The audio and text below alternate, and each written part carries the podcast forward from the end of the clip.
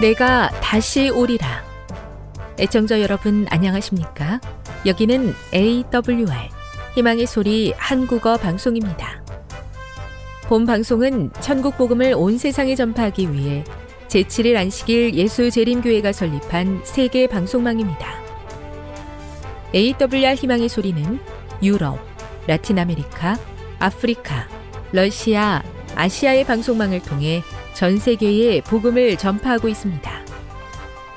AWR 아시아 희망의 소리 방송국은 한국어 방송을 매일 5시간씩 송출하고 있습니다. 희망의 소리 방송은 인터넷과 스마트폰을 통해서도 언제나 청취하실 수 있습니다. 들으실 수 있는 인터넷 주소는 awr.org입니다. 유튜브로는 awr 코리아로 검색하시면 됩니다. 이 시간 희망의 소리 한국어 방송과 함께 보람있고 유익한 시간 되시기 바랍니다. 내가 다시 오리라. 여기는 AWR 희망의 소리 한국어 방송입니다. 주파수 안내입니다. 괌에서 송출하는 우리 방송은 한국 표준시로 밤 11시에 9,580kHz로 다음 날 오전 6시에 9,860kHz로 각각 1시간씩 방송하고 있습니다. 우즈베키스탄에서 송출하는 우리 방송은 한국 표준시로 밤 9시에 15,530kHz로 밤 10시에 9,740kHz로 타지키스탄에서는 밤 9시에 15,255kHz로 각각 1시간씩 방송하고 있습니다. 애청자 여러분의 많은 청취 바랍니다.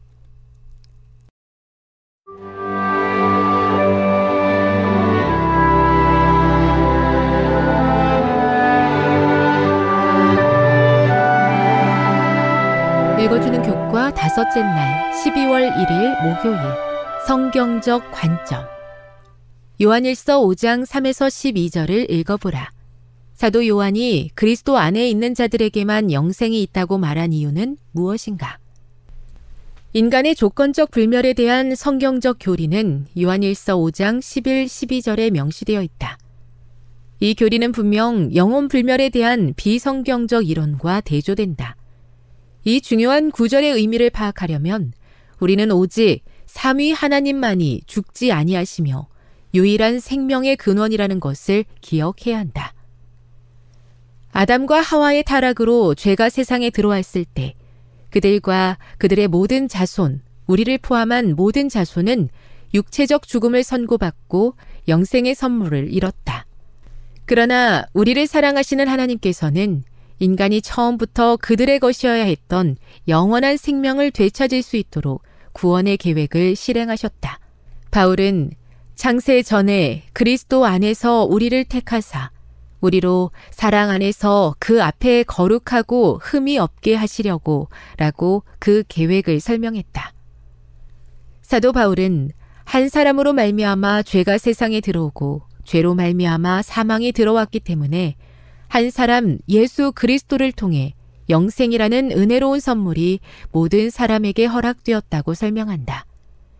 여기서 바울은 죄와 죽음을 이 세상에 가져온 문자 그대로의 한 사람 아담에 대해 분명하게 말하고 있다. 불순종으로 죄와 죽음을 이 세상에 가져온 그 한 사람 아담 없이는 성경에 있는 어떤 것도 이해할 수 없다. 사도 요한은 다음과 같이 덧붙인다. 하나님이 우리에게 영생을 주신 것과 이 생명이 그의 아들 안에 있는 그것이니라. 아들이 있는 자에게는 생명이 있고 하나님의 아들이 없는 자에게는 생명이 없느니라. 요한일서 5장 11, 12절. 예수님의 다음 말씀에 비추어 볼 때 전체적인 그림은 더욱 분명해진다. 아들을 보고 믿는 자마다 영생을 얻는 이것이니 마지막 날에 내가 이를 다시 살리리라. 나는 부활이요 생명이니 나를 믿는 자는 죽어도 살겠고 영생은 그리스도를 통해 하나님이 주신 선물이다. 그 선물은 바로 오늘 이미 주어진 것이지만 의로운 자들이 부활한 후에 비로소 완전하게 누리게 될 것이다. 결론은 명백하다. 그리스도 안에 있는 사람에게만 영생이 주어지기 때문에 그분 안에 있지 않은 사람에게는 영생이 없다. 이와는 대조적으로 영혼 불멸의 이론은 천국이든 지옥이든 모든 인간, 심지어 그리스도 안에 있지 않은 자들에게도 영생을 부여한다. 이 가르침이 아무리 인기가 있다 하더라도 그것이 성경적이지 않다는 사실은 확실하다. 교훈입니다. 영생에 대한 성경의 가르침은 분명하다. 그리스도 안에 있는 사람에게만 영생이 주어지기 때문에 그분 안에 있지 않은 사람에게는 영생이 없다. 묵상. 우리가 하나님의 도우심에 힘입어 끝까지 그리스도 안에 남아 있기 위해 최선을 다해야 하는 이유는 무엇입니까? 적용. 그리스도 안에 남아 있고자 하는 그대의 결심에 가장 큰 장애물은 무엇입니까? 그 장애물을 극복하기 위해 어떤 노력이 필요할까요? 영감의 교훈입니다. 불멸은 인간 영혼이 아니라 하나님만의 속성. 사탄이 에덴 동산에서 영혼 불멸에 관하여 한 설교, 곧 너희가 결코 죽지 아니하리라는 설교는 강단에서 반복되었고, 사람들은 그것을 순수한 성경의 진리로 받아들이고 있다.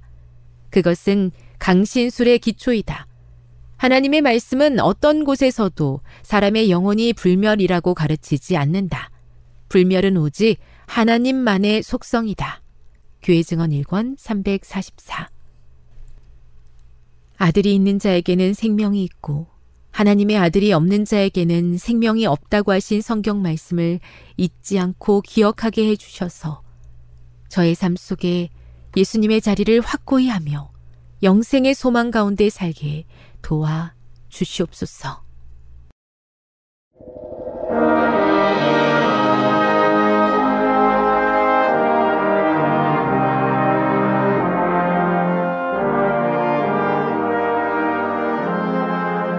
희망의 소리 청취자 여러분, 주 안에서 평안하셨습니까? 방송을 통해 여러분들을 만나게 되어 기쁩니다. 저는 박용범 목사입니다. 이 시간 하나님의 은혜가 우리 모두에게 함께 하시기를 바랍니다. 이 시간에는 하나님께서 기뻐하시는 지도자의 모습이란 제목으로 함께 내를 나누고자 합니다. 하나님께서 기뻐하시는 지도자의 모습이란 제목입니다. 오늘 본문은 사무엘상 14장 24절부터 35절까지 있는 말씀입니다. 사무엘상 14장 24절부터 35절까지 있는 말씀입니다.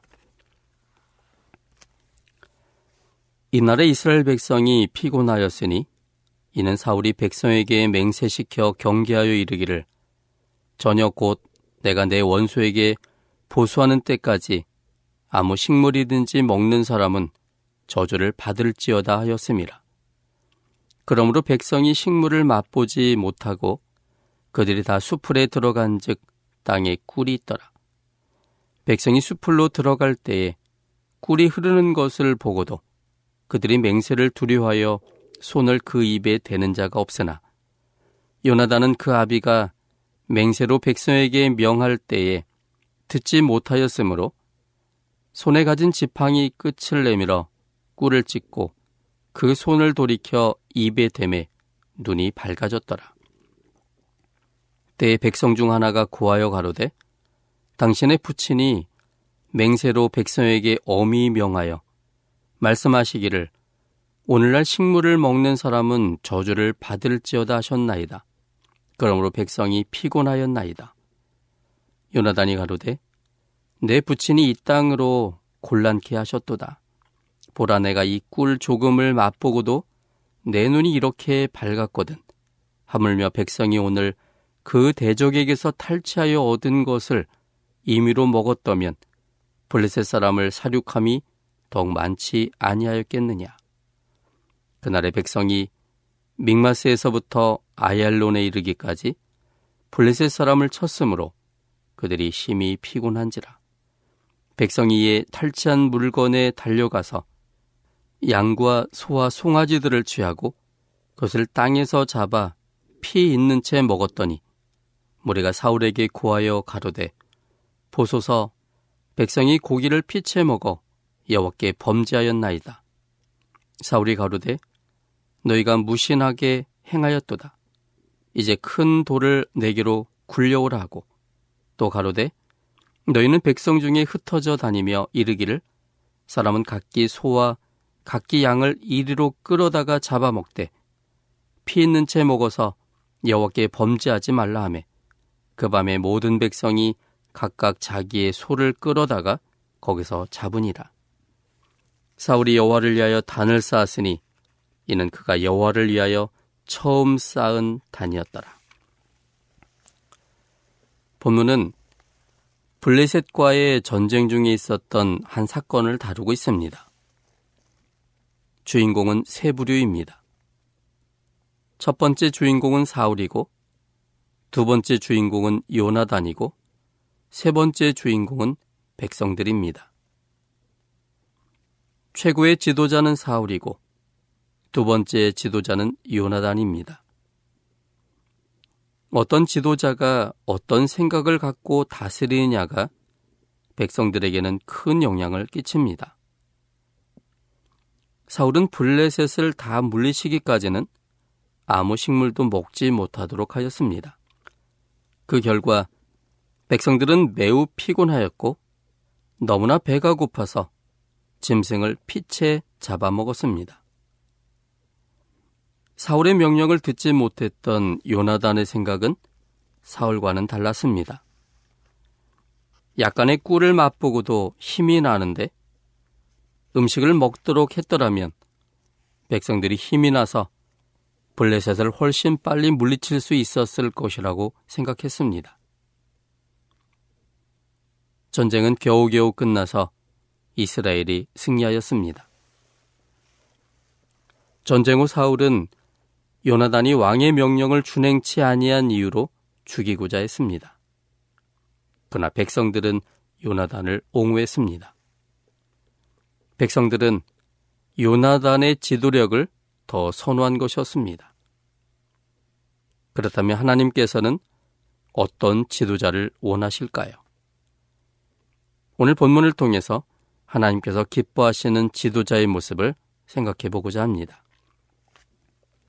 첫째는 지도자는 자신의 목적을 달성키 위해 백성들을 피곤케 하는 사람이 되어서는 안 됩니다. 지도자는 자신의 목적을 달성키 위해 백성들을 피곤케 하는 사람이 되어서는 안 됩니다. 본문 24절입니다. 사무엘상 14장 24절입니다. 이날에 이스라엘 백성이 피곤하였으니 이는 사울이 백성에게 맹세시켜 경계하여 이르기를 저녁 곧 내가 내 원수에게 보수하는 때까지 아무 식물이든지 먹는 사람은 저주를 받을지어다 하였음이라.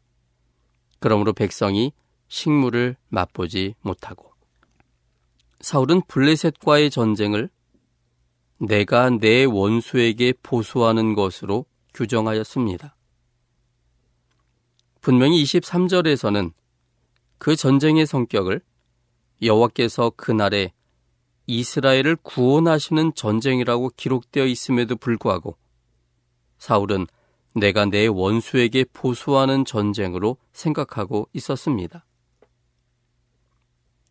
사울은 내가 내 원수에게 보수하는 전쟁이므로 블레셋 사람들을 다 물리치기 전까지는 아무 식물이든지 먹는 사람은 저주를 받을 것이다 라고 선언하였습니다.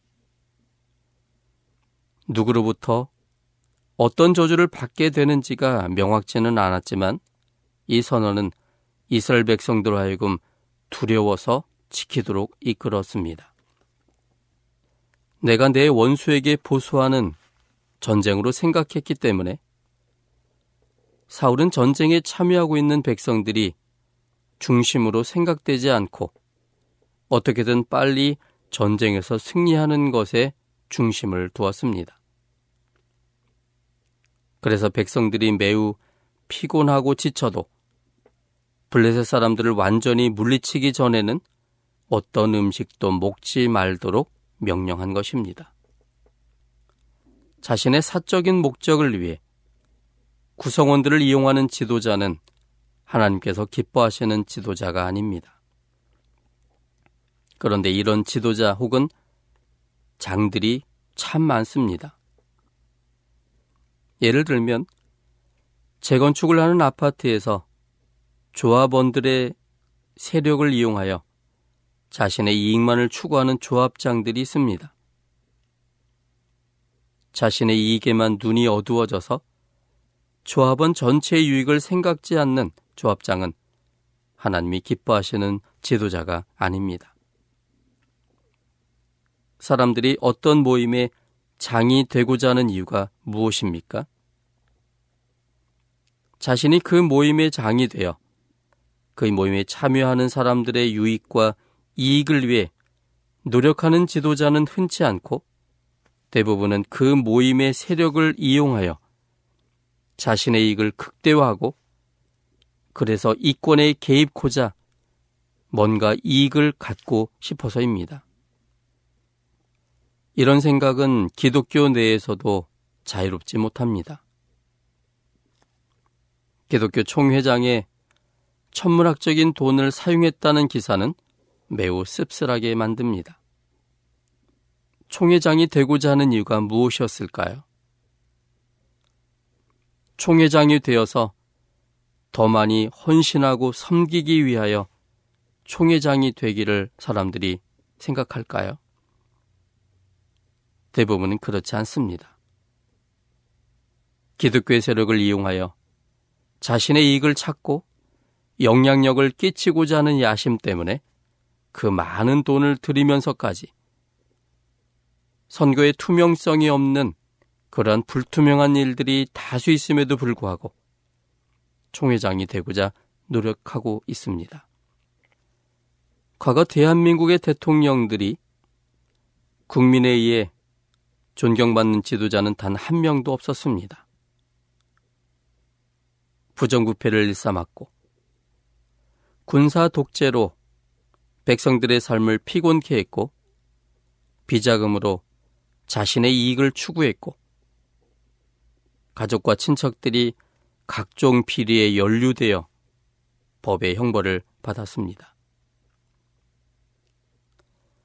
국민의 봉사자로서의 이미지로 포장되어 있지만 실제로는 국민을 이용하여 자신과 가족들과 측근들의 이익만을 추구했을 뿐입니다.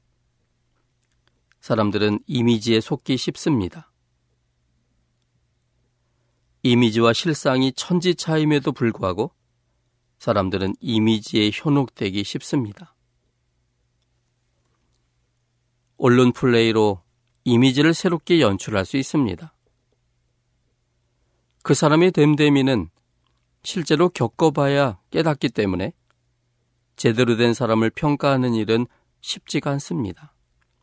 많은 시간도 걸리고 또 직접 경험해 봐야만 제대로 평가하기 때문에 제대로 사람을 평가하기는 정말로 쉽지가 않습니다. 오늘 본문의 말씀처럼 하나님께서 기뻐하시는 지도자는 백성을 위해 헌신 봉사하는 사람입니다. 사사로운 개인의 이익을 위해 백성들을 피곤케 하는 사람이 아니라 백성들의 평안과 미래를 위해 자신을 희생하고 낮아지는 사람입니다. 이것이 하나님께서 가지신 지도자의 원칙입니다. 예수님은 친히 하나님 자신이 가졌던 지도자의 원칙을 보여주는 삶, 실행하는 삶을 사셨습니다. 마태복음 20장 25절부터 27절까지 있는 말씀입니다. 마태복음 20장 25절로 27절입니다. 예수께서 제자들을 불러다가 가라사대 이방인의 집권자들이 저희를 임의로 주관하고 그 대인들이 저희에게 권세를 부리는 줄을 너희가 알거니와 너희 중에는 그렇지 아니하니 너희 중에 누구든지 크고자 하는 자는 너희를 섬기는 자가 되고 너희 중에 누구든지 으뜸이 되고자 하는 자는 너희 종이 되어야 하리라. 예수님은 제자들에게 당부했습니다.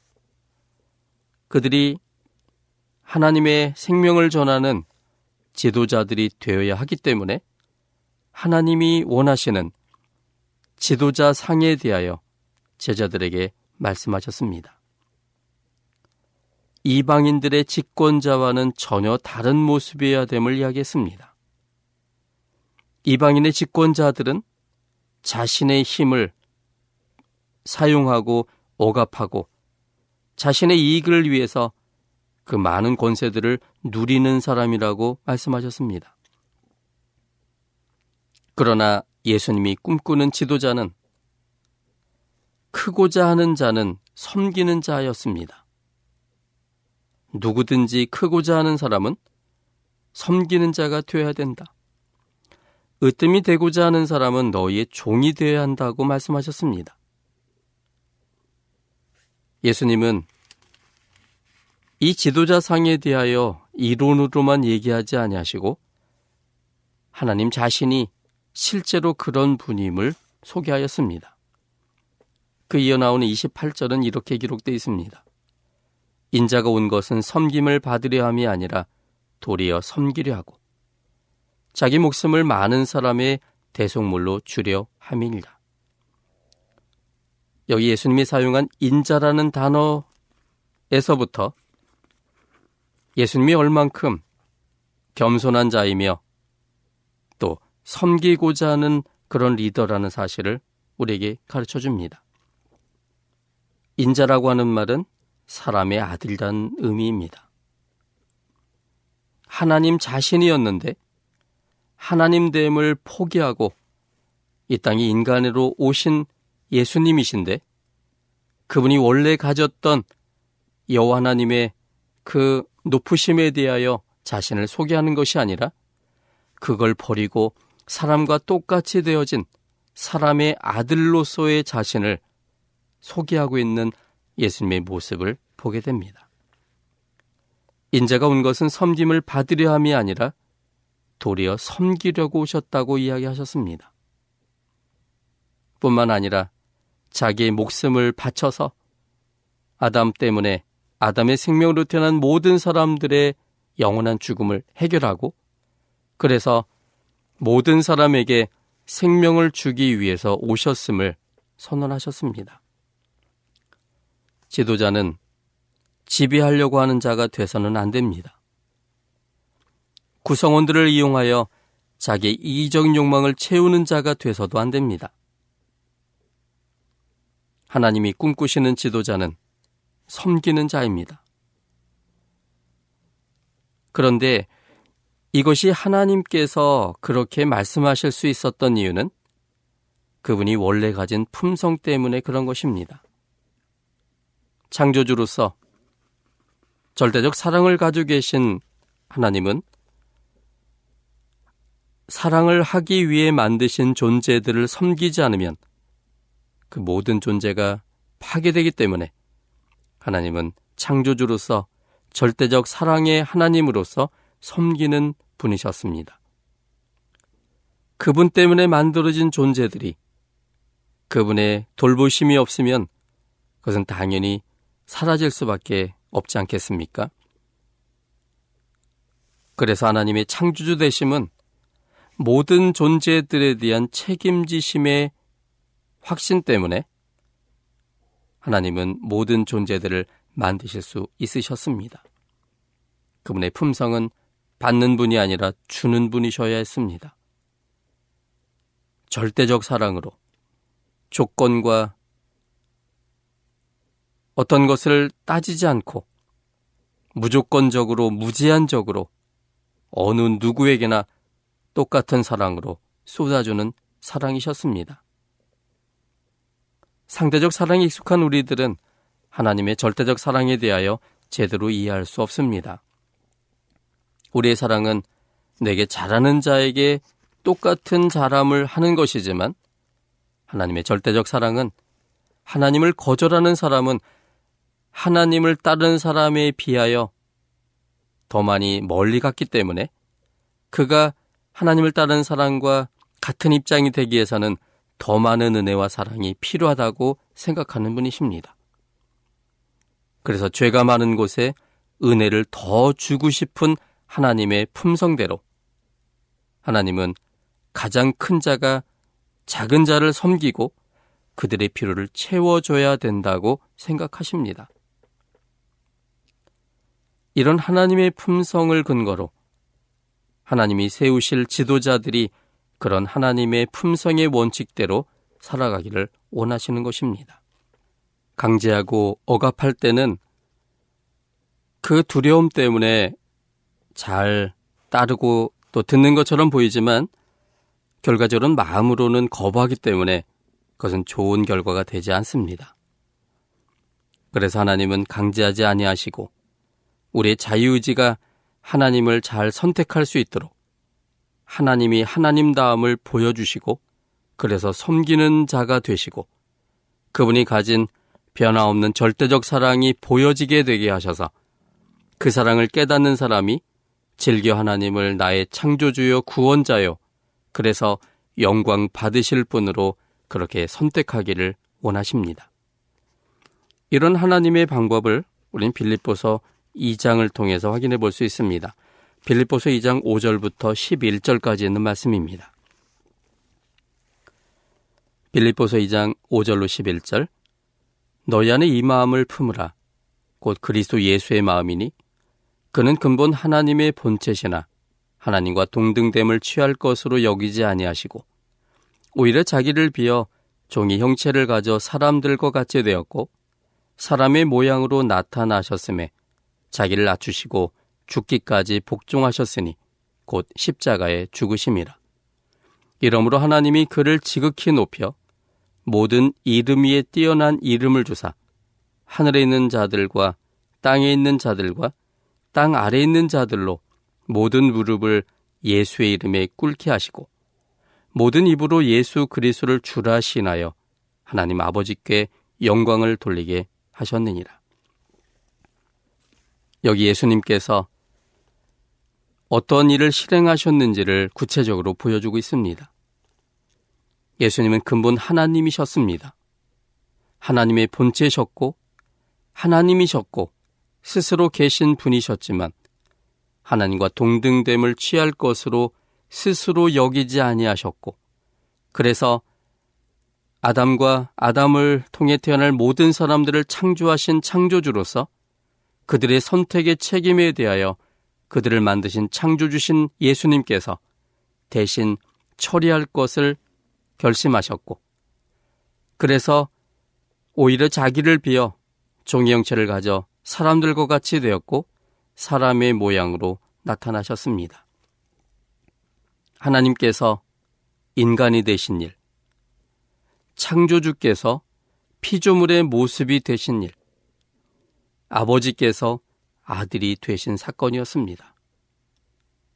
하나님의 존재 자체를 완전히 낮추셔서 인간과 똑같은 입장에 서신 겸손에 극치셨습니다. 이 땅에 두 번째 아담으로 오셨을 뿐만 아니라 첫 번째 아담의 선택의 결과인 영원한 죽음을 우리 주님께서 대신 십자가에서 돌아가셨습니다.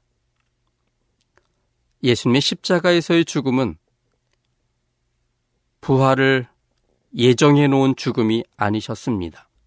십자가에서 잠깐 돌아가신 후 3일 만에 부활할 거기 때문에 그래서 아무런 어려움 없이 십자가를 질 수 있었던 것이 아니라 죽음 이후의 상황에 대하여 전혀 기대하지 못하는 죽음을 받아들이신 겁니다. 그분이 완전히 십자가에서 스스로 생명을 버리셨습니다. 그래서 아담이 하나님을 거절함으로 창조되기 전의 상태인 영원히 없어진 무의 경험, 없는 경험을 두 번째 아담이신 첫 번째 아담을 만드신 그분께서 두 번째 아담이 되셔서 첫 번째 아담이 죽었어야 될 영원히 없어지는 죽음을 예수님께서 대신 돌아가신 겁니다. 자신의 생명까지도 바쳐서 섬기시는 창조주 하나님의 놀라우신 모습입니다. 섬기시고 또 자신의 생명까지도 사람들의 대속물을 위해서 내어주시는 그 하나님의 모습을 볼 때, 그제서야 모든 사람이 그 하나님의 품성을 알기 때문에 그분의 아름다우신 사랑 앞에 겸손히 무릎 꿇고 싶어 하는 것입니다. 그래서 이 구절에 보면 이러므로 하나님이 그를 지극히 높여 모든 이름 위에 뛰어난 이름을 주사 여기 이름이라고 하는 말은 품성입니다. 가장 아름다운 품성. 자신이 만든 존재들의 선택의 결과에 대하여 창조주께서 대신 돌아가시는 절대적 사랑의 품성을 이 땅에 높여지게 되었고 그 절대적 사랑의 품성이 품성을 보게 되자 10절에 있는 것처럼 하늘에 있는 자들과 땅에 있는 자들과 땅 아래 있는 자들로 모든 무릎이 꿇어지게 된다는 사실입니다. 강제함으로 지도력의 엄격성 때문에 모든 자들이 그 앞에 무릎을 꿇는 것이 아니라 하나님의 놀라우신 대속하시는 사랑의 품성을 볼 때 그 사랑에 감동된 사람들이 종처럼 섬긴 하나님의 품성을 볼 때 그 하나님의 종이 되고 싶은 마음으로 사랑과 감사함으로 그 예수님의 이름 앞에 무릎이 꿇려지게 된다는 사실입니다. 그리고 그런 하나님의 모습을 볼 때 그분은 우리의 창조주요 구원자일 수밖에 없음을 신하게 만들고 그래서 하나님께로부터 받은 하나님의 사랑에 대하여 반응하게 될 때 그것이 바로 하나님께 영광을 돌린다고 말하는 것입니다. 그 의미가 11절에 기록되어 있습니다. 모든 입으로 예수 그리스도를 주라 시인하여 하나님 아버지께 영광을 돌리게 하셨느니라. 이것이 우리 주님께서 보여주신 지도자의 모습입니다. 그래서 하나님은 하나님께서 세우고자 하시는 지도자는 자신의 목적을 달성하기 위해 백성들을 피곤케 하는 사람이 아니라 백성들의 필요를 위해서 섬기고 배려하고 도와주고 헌신하는 사람이기를 원하는 것입니다. 이런 지도자의 모습은 우리 일상의 모든 경우에 다 적용시켜서 살펴볼 수 있습니다. 마을에서 분회회장부터 대통령까지, 교회에서는 각종 부장들과 직분까지 같은 적용으로 우리가 생각해 봐야 합니다. 가족의 관계에서도 적용할 수 있습니다. 특별히 가장들이 권위주의에 빠져 있으면 안 됩니다. 가장의 가장 가장다운 모습은 구성원들을 위해 섬기고 헌신하는 데 있습니다. 하나님의 사랑으로 그들을 섬기고 높여주고 헌신하는데 가장로서의 아름다움이 있습니다. 하나님께서 꿈꾸시는 지도자의 모습이 될 때 그 지도자가 가는 모든 곳들이 하나님의 아름다우심을 느끼게 만들 것입니다. 우리가 하나님께서 가지신 품성대로 하나님이 기뻐하시는 지도자가 될 때 거기에 생명의 아름다움과 하나님의 품성의 아름다움이 보여지게 될 겁니다.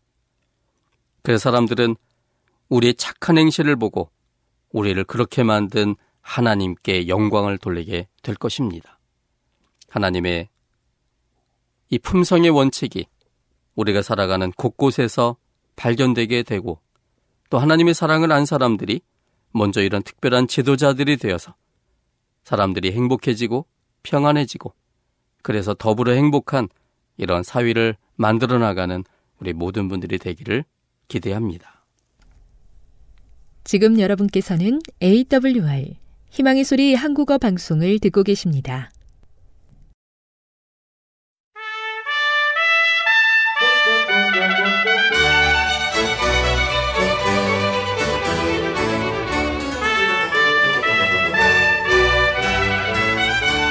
여러분 안녕하십니까?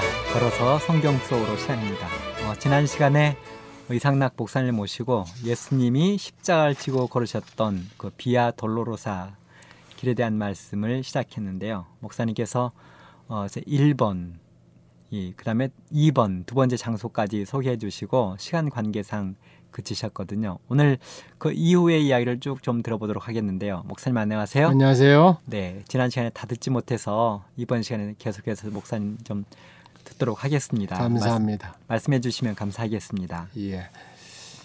이 비아 돌로로사는 그야말로 벅찬 감격으로 걸었던 곳입니다. 우리도 십자가를 메고 전진하면서 노래를 부르면서 힘차게 나아간 곳인데요. 이제 첫 번째, 두 번째를 지나서 세 번째 에, 다다른 장소는 예수님께서 십자가를 지시고 가다가 첫 번째로 쓰러진 곳입니다. 그분은 십자가의 짐에 눌려 두 번째 에, 채찍질을 받은 후에 인간의 성정으로는 더 이상 견딜 수 없어서 그만 졸도하신 것입니다. 이곳에는 오늘 1856년 폴란드 교회에서 세운 아르메니안 기념교회가 서 있습니다. 출애, 출입문 그 윗부분에 보면은 예수님이 십자가를 지시고 쓰러지신 모습이 조각되어 있습니다. 고통 중에 쓰러지신 그리스도를 생각하며 무거운 마음으로 발길을 옮겨 앞으로 나아가니 길이 왼쪽으로 꺾여져 내리막길이 나왔으며 사람들이 붐비고 있었습니다. 그리고 이제 다시 계속 전진을 해서 네 번째 장소에 다다랐는데 그 네 번째 장소는 십자가를 지시고 가시던 예수님께서 모친 마리아를 만난 곳입니다. 마리아는 십자가를 짊어지고 갈바리로 가는 아들을 따라서 주님의 제자 요한의 부축을 받으면서 바로 이 길을 걸어가신 것입니다. 저는 그 길을 행보하면서 아무리 생각해 보아도 그때 마리아의 고통을 도무지 헤아릴 수 없었습니다. 지금은 1881년 아르메니안 사람들이 세운 교회가 그곳에 있습니다. 아르메니아라고 하는 것은 흑해와 카스피아 사이에 있는 지방을 말하지요. 좁은 골목길로 내려가다가 길이 이제 오른편으로 꺾어지면서 약간 오르막길이 나왔습니다. 아주 시끌벅적한 시장 골목에 많은 사람이 붐볐습니다. 거기가 바로 골고다 언덕이 시작되는 다섯 번째 지점이었습니다. 다섯, 배, 다섯 번째 장소는 구레네 사람, 어, 리비아 사람을 말하죠. 시몬에게 십자가를 대신 지게 한 것입니다. 누가 보면 23장 26절에 나옵니다. 지금은 1895년에 세워진 프란시스칸 교회가 거기에 있습니다. 거기서부터 골고다를 향한 언덕으로 비교적 가파른 경사지를 어, 따라 올랐습니다. 그래서 이제 여섯 번째 장소를 어, 다, 다다랐는데요. 거기는 베로니카가 손수건을 예수님께 드렸어요. 예수님께서 얼굴에 흐르는 땀을 닦게 한 것입니다.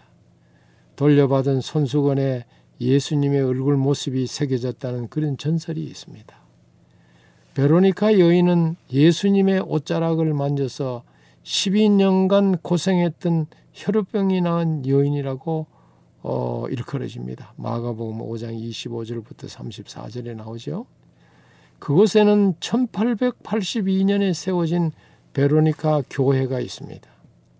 언덕을 계속 따라 올라가니 남북으로 나 있는 길과 만났습니다. 서쪽 건물이 제7 번째 장소로 문의에 표가 아, 있었습니다. 일곱 번째 장소는 예수님께서 두 번째로 넘어지신 곳입니다. 1875년 이곳에 두 개의 예배실이 세워졌습니다. 여기서부터는 길이 더욱 협소해지고 가파른 경사길입니다. 일곱 번째 장소 서쪽에 여덟 번째 장소가 아, 있습니다. 이 여덟 번째 장소는 인간적인 동정심으로 가슴을 치며 울고 있는 여인들을 만난 예수님께서 예루살렘의 딸들아 나를 위해 울지 말고 너희와 너희 자녀를 위해 울라고 하신 바로 그것입니다. 누가복음 23장 28절 말씀이지요. 예수님께서 당신을 거절한 이스라엘 나라와 예루살렘이 멸망할 바로 그때를 내다보신 것입니다. 그래서 예루살렘의 딸들아 나를 위해 울지 말아라 그렇게 말씀하신 것입니다. 이곳에는 오늘날 히랍 정교회에 속하는 수도원이 있습니다. 그리고 이제 계속해서 우리는 십자가를 지고 찬미를 부르면서 골고다 쪽으로 올라갔습니다. 드디어 아홉 번째 장소에 이르렀는데 예수님께서 세 번째로 넘어지신 것입니다. 이렇게 예수님이 세 번이나 십자가를 지고 가시면서 견디다 못해 쓰러지신 것입니다. 이곳은 돌계단 위에 콥틱 교회 입구에 있습니다. 문 안에 박힌 기둥에 세 번째 쓰러진 표시가 되어 있습니다. 아랍인들의 집들을 구경하고 에디오피아 교회를 통해 성모 교회 입구로 나왔습니다. 여러분, 아, 예수님께서 십자가를 메고 쓰러진 것은 육신적으로 생각할 때에는 이렇게 허기진 상태에서 또 육체적으로 견디지 못해서 쓰러진 것으로 생각하지만은 실질적으로 온 인류의 죄짐을 지고 견디다 못해 그는 쓰러진 것입니다. 여러분과 저의 죄로 인해 그런 것입니다. 참 저의 마음이 송구스럽고 정말로 어, 주님의 은혜를 감사하면서 이 성모교회 입구로 나왔습니다. 성모교회 안으로 들어가 보니까 오른쪽으로 계단을 오르면 바로 그것이 골고다 정상입니다. 그 지역을 이렇게 나누었어요. 열, 번, 열 번째부터 열두 번째 지점으로 말하고 있습니다. 열 번째 장소는 로마의 병정들이 예수님의 옷을 벗긴 곳입니다. 요한복음 19장 23절 24절에 나오지요. 그리고 그들은 예수님의 옷을 나누어서 제비를 뽑았습니다. 바로 그것입니다. 그리고 열한 번째 장소는 예수님께서 십자가에 못 박히신 곳입니다. 로마 병정은 그리스도를 형틀에 결박한 후 손을 펴고 망치로 못을 박았습니다. 이마에 큰 땀방울이 맺힌 예수님은 한마디의 불평도 없었습니다. 다만 오 아버지여 저들을 사하여 주옵소서 자기의 하는 것을 알지 못함이니다라고 어, 하셨습니다. 위대한 아, 기도가 아니겠습니까? 저도 알지 못하고 예수님을 십자가에 못 박은 적이 얼마나 많았던가 그렇게 생각하니 죄송하고 아주 죄송한 마음이 가득했습니다. 잠시 제 마음이 그분의 사랑에 녹는 듯 했습니다. 그리고 눈물이 났습니다. 계속 행하니 열두 번째 장소에 다다르는데 그 열두 번째 장소로 계단을 올라가면 예수님의 십자가가 서 있던 곳입니다. 예수님을 십자가에 못 박은 후 힘센 자들이 십자가를 들어서 구덩이에 아주 냅다 난폭하게 던져 세웠습니다. 예수님께서 몸무게 때문에 손발이 찢어지는 고통을 감수하셔야만 했습니다. 얼마나 아프며 얼마나 고통이 컸겠습니까? 십자가가 서 있었다는 그 구멍에 제가 손을 이렇게 한번 넣어 봤습니다. 일순간 내 얼굴이 찡그러지면서 마음이 아팠습니다.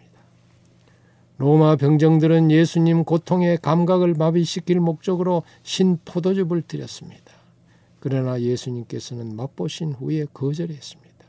결국 그분은 바로 이곳에서 다 이루었다 하시고 꼴깍 하시면서 임종의 숨을 아, 거두신 것입니다.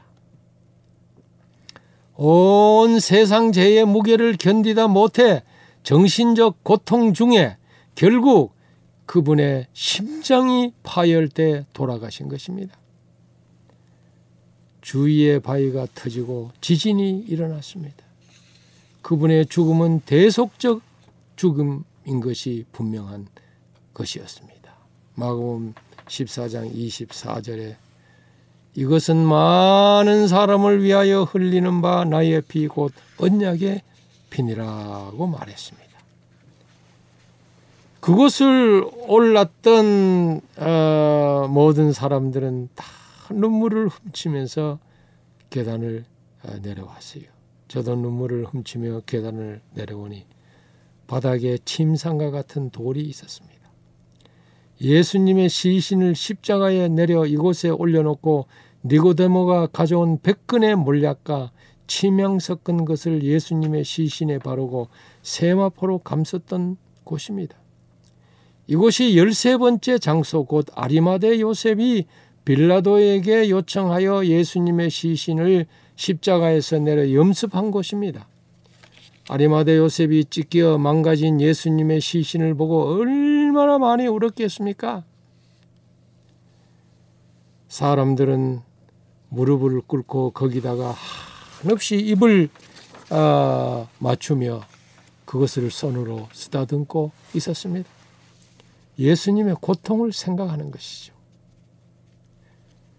마지막 열네 번째 장소는 예수님이 묻히신 아리마대 요셉의 무덤, 즉 성묘입니다. 요셉은 바위를 파서 만든 새 무덤에 예수님의 시신을 옮겨 장사 지냈습니다. 성모교회 중앙에 예수님의 무덤이라는 곳에 사람들이 줄을 서서 들여다보고 있었습니다. 열 번째부터 열네 번째 장소는 모두 다 이 성묘 교회 안에 있는 것입니다. 이렇게 예수님의 놀라운 희생과 십자가를 생각을 하면서 우리 모든 일행은 그 당시 한 가난한 자의 무덤에 들어가 봤습니다. 텅 빈 무덤 안은 스산한 냉기가 감돌았어요.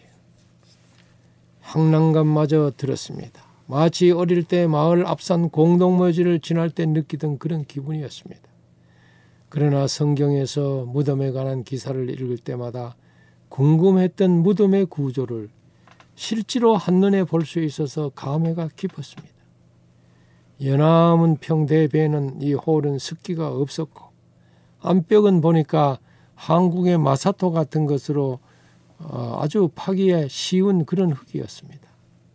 우리는 그곳에서 둘러서서 찬미를 납다 불렀는데 무덤에 머물러 예수 내 구주를 무덤이 떠나갈 듯 힘차게 불러서 부활의 주님을 찬양했습니다. 성모교회 앞에서는 우리가 예배를 드린다든가 뭐 찬미를 부른다는 걸할 수가 없어요. 관광객들이 얼마나 붐비는지 모릅니다. 그러나 마침 그 옆에 있는 이런 어, 무덤에 들어가서 우리가 이 행사를 할 수가 있었습니다. 성모교회란 골고다 언덕과 예수님께서 묻히셨던 무덤을 포함해서 그 지역에 세운 웅장한 교회입니다. 바르코바에 의해서 유다 제2차 어, 반란이 일어났는데 그때의 로마 제국의 황제 하드리아누스는 골고다 언덕 위에 태양신 주피터를 위한 신전을 세우고 유대인 출입을 금지했습니다. 예수님의 무덤 위에는 미의 여신 비너스 신전을 건축했습니다. 통탄할 일이었죠. 그리고 유대인들을 예루살렘에서 쫓아냈습니다. 그러나 콘스탄티누스 황제는 기독교로 개종해서 서기, 서기 313년에 기독교를 공인했습니다. 336년 황제는 그 어머니 헬라나의 부탁으로 비너스 신전을 허물어 버렸어요. 그리고 거기다가 성모 교회를 건축해 했습니다. 그 후 몇 번의 영역을 겪고 오늘에 이르게 된 것입니다.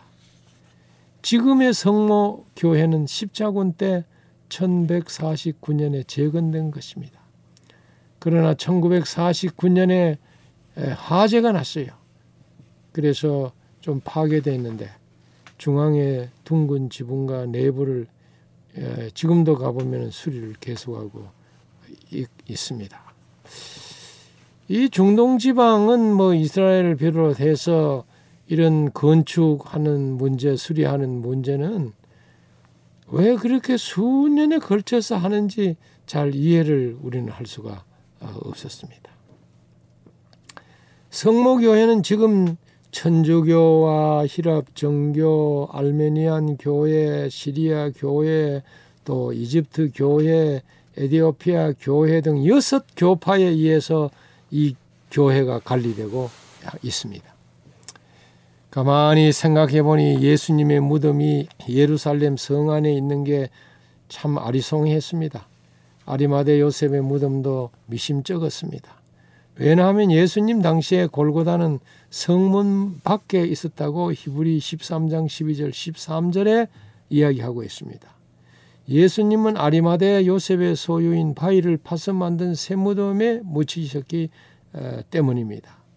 그러나 문헌을 살펴보니 오늘의 보는 고도 예루살렘의 성벽은 터키의 술레이만 대제가 1542년에 쌓은 것입니다. 둘레는 약 4km 되고 높이는 5m 내지 20m이고 34개의 탑이 있고 성내 면적은 약 30만 평 정도입니다. 솔로몬이 쌓은 성벽의 일부가 오벨 지역에 있고 또 히스기야가 쌓은 성벽의 일부가 지금도 남아 있습니다. 한때 은을 돌같이 흔하게 하던 예루살렘은 예, 헤롯이 성전을 46년간이나 확장할 때 미석과 헌물로 꾸몄습니다. 학자들은 예수님 당시에 성 밖에 있던 성모교회 지역이 헤롯 시대의 예루살렘 성을 확장할 때 성 안으로 들어오게 되었다고 주장을 합니다. 그래서 대부분의 학자는 현재 성모교회 지역이 진짜 골고다 언덕이고 전승적으로 더욱 정확한 그분의 무덤의 장소라고 확정하고 있습니다. 에, 그래도 일부에서는 어, 뭐 다른 주장을 하는데 이것을 좀 다른 시간에 에, 말씀을 드리도록 하겠습니다. 감사합니다. 네, 목사님. 오늘은 목사님께서 어, 예수님께서 걸으셨던 이 순환과 고난의 길 비아 돌로로사에 대해서 쭉 말씀을 해주셨습니다. 어, 목사님 모시고 쭉 제가 진행을 하면서 느낀 네. 점인데 뭐 프랑스도 다녀오시고 스위스 또 이집트 요르단 쪽 다녀오셨는데 진행해 주신 이 그 시간 가운데 오늘 이 시간이 가장 숙연했던 것 같아요. 아, 마 그렇습니까? 예수님의 그 고난의 길을 함께 동참해서 이 걸으셨던 그 느낌 때문에 그러셨던 것 같습니다. 예. 목사님 감사합니다. 고맙습니다. 네.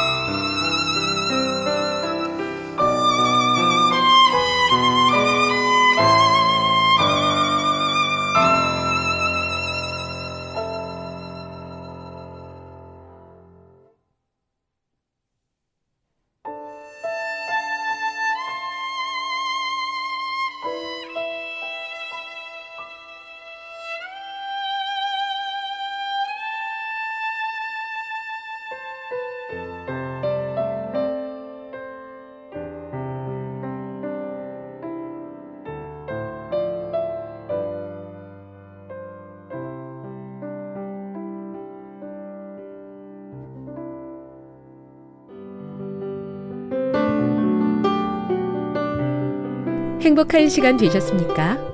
지금까지 여러분께서는 AWR 희망의 소리 한국어 방송을 청취하셨습니다.